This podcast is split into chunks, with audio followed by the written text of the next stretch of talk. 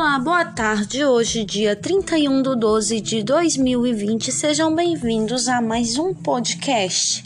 Meu nome é Juliana, sou cursando da Faculdade de Tecnologia Educacional de Aripuanã pela Universidade Federal do Mato Grosso. O tema do meu podcast será Planejamento e Produção de Material Didático 2. Conceito de mídias educacionais, captação de imagens, vídeos e sons e pós-produção. O autor nos faz menção sobre o compreender, conhecer e avaliar as diferenças dos conceitos básicos sobre diferentes mídias educacionais. Traz ainda reforçando a ideia que é transmitir conhecimento, e esta pode ser utilizada no contexto educacional almejado. Estamos cercados de mídias audiovisuais. Estes conteúdos, sendo ou não educacional, têm a função de transmitir informação quando é compartilhado nas redes sociais, podendo ser construtivos ou destrutivos. A internet está adentrando o mundo com uma velocidade e está cada vez maior o leque de oportunidades. Revolução industrial das tecnologias também fazem parte desta verdadeira revolução, o audiovisual. Os vídeos educacionais que evoluíram de forma rápida, podendo adotar diferentes formatos para apresentação do conteúdo os mesmos transmitem conhecimentos e possuem uma abordagem pedagógica clara, plataformas gratuitas, plataformas educacionais e plataformas de transmissão, podendo organizá-las em diferentes categorias, de acordo com seu propósito e formato de criação. Com a popularização da internet, temos o conforto e a comodidade dos meios para a produção de informação. Qualquer um de nós tem a capacidade de elaborar vídeos, até mesmo dentro dos confortos dos nossos lares, usando equipamentos e dispositivos que já temos em casa. Vídeos são só uma ferramenta potente para transformar a transmissão de informação. Uma forma interessante de pensar nesses vídeos é levar em conta a organização pedagógica. O vídeo traz um conteúdo organizado para transmitir conhecimento, vídeos complementares com tópicos de um assunto e vídeos como disciplina, podendo entender melhor a importância deles no contexto educacional o autor nos leva a refletir, a compreender né, sobre a importância da elaboração de vídeos, da pré-produção à estrutura básica e elaboração de um roteiro simples para vídeos educacionais, materiais que passam por etapas, sendo estas pré-produção, produção e pós-produção organização de todas as ideias, tópicos, elementos que serão importantes para a fase de produção, entre elementos de fala, da cena, de temporização, entre outros. Sendo cuidadosamente planejado, etapa por etapa, detalhes por detalhes, para se adequar à ideia e ao conteúdo. Na etapa da pré-produção de vídeo que realizamos a organização de ideias.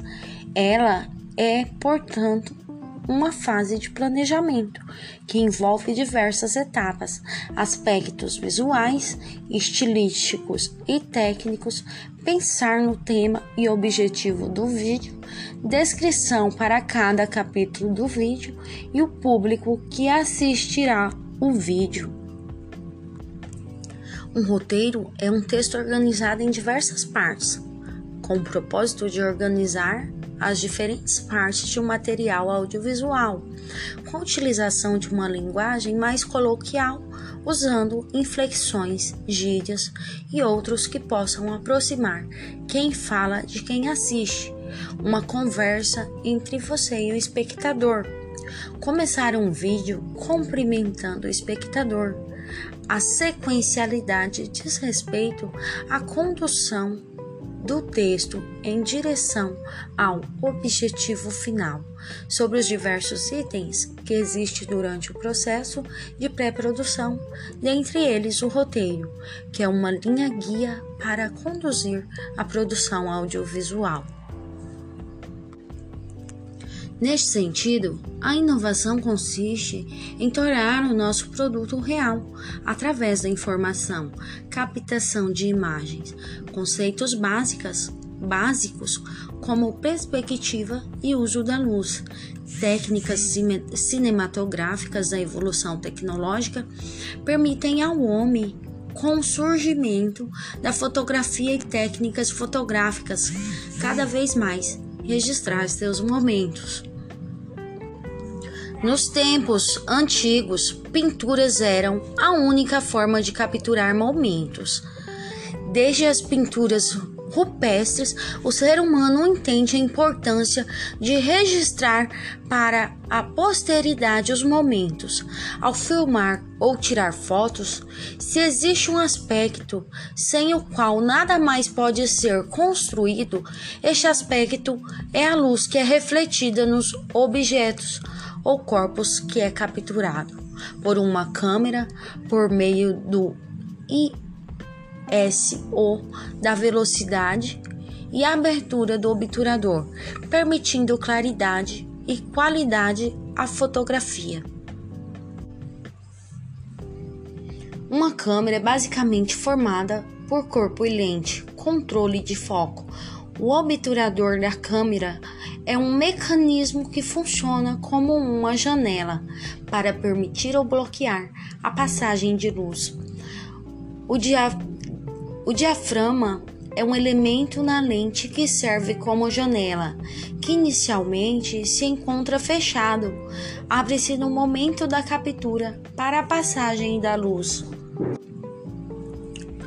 Uma vez que temos a câmera e os ajustes bem entendidos, é o momento de pensar no enquadramento.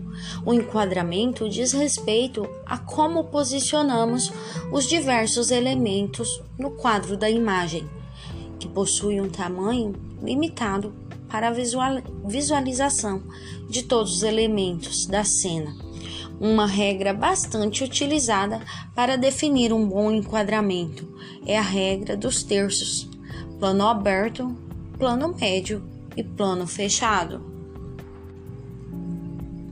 Dispositivos móveis como smartphones possuem, por sua vez, tecnologias que auxiliam na captura de imagem e em ambientes menos iluminados, ajustando a imagem para melhorar a imagem final, sendo a luminosidade fundamental para se obter uma imagem de boa qualidade, com luz principal, com luz contra, luz de preenchimento. Câmeras fotográficas DSLR são câmeras que possuem a função foto, mas que geralmente possuem também funções de gravação de vídeo. Câmeras de vídeo são modelos de câmera geralmente mais caras, que têm função de vídeos e lentes, sensores diferenciados. Smartphones hoje são as formas mais populares. Câmeras digitais compactas, embora menos comum, com a popularização dos smartphones, podem ser utilizadas para fazer imagens e vídeos. É importante termos um cuidado adicional com o cenário, qualidade de imagem, formatos, extensões, arquivos de vídeo, captação de áudio, uma vez que temos uma boa imagem. O próximo passo é pensar no áudio e tipos de microfone. Existem os dinâmicos, são microfones que utilizam uma bobina de indústria móvel, que é basicamente como um alto-falante, mas que ao invés de emitir sons, permite capturar a vibração e transformar em som. Os microfones condensadores são microfones em que a adaptação ocorre por meio da estimulação de um capacitor que capta as vibrações do som e as transmite. Microfones de fita eram mais populares antigamente em rádios e sua captação é feita por uma fita de metal que se movimenta com a captação, sendo muito bom em captar notas agudas. Microfones de lápila são microfones que podem ser utilizados próximo ao corpo. Podem ser condensadores e dinâmicos. O cardioide é um padrão que capta tudo à frente do microfone, mas um pouco ao seu redor.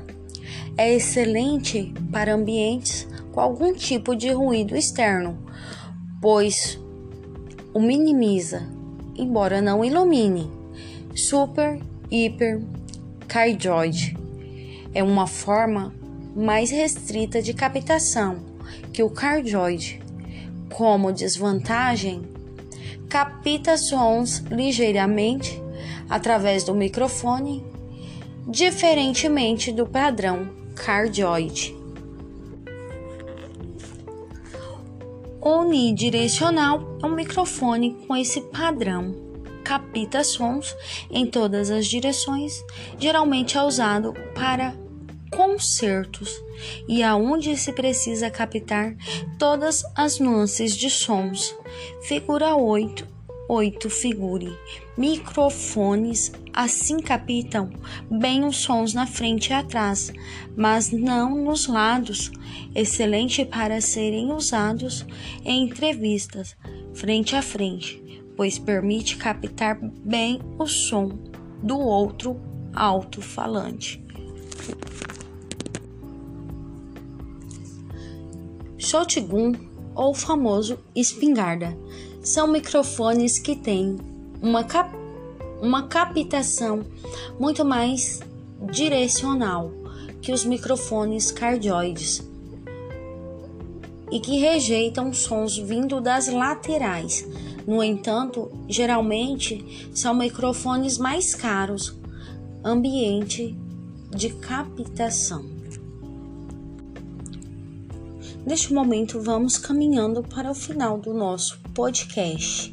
Nós vimos que até aqui o que nós vimos ajuda a compreender a pré-produção de vídeos educacionais, estruturas básicas e elaboração de um roteiro, captação de áudio, tipos de microfones, ambiente de captação e aplicação dos conceitos básicos sobre pós-produção relacionados à edição de vídeo e áudio, a transformar áudio e imagens em conteúdos, editar vídeos, principais elementos de edição de vídeo, transição e corte, adicionar textos e gráficos, exportação de vídeos, pós-produção de som, edição de áudio e vídeo, para realizar o trabalho final e adequar o material produzido ao idealizado no roteiro.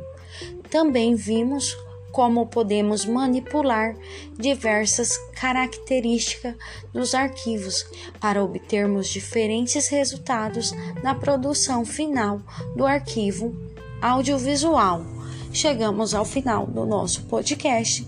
Tenham todos um bom dia, uma boa tarde e até mais.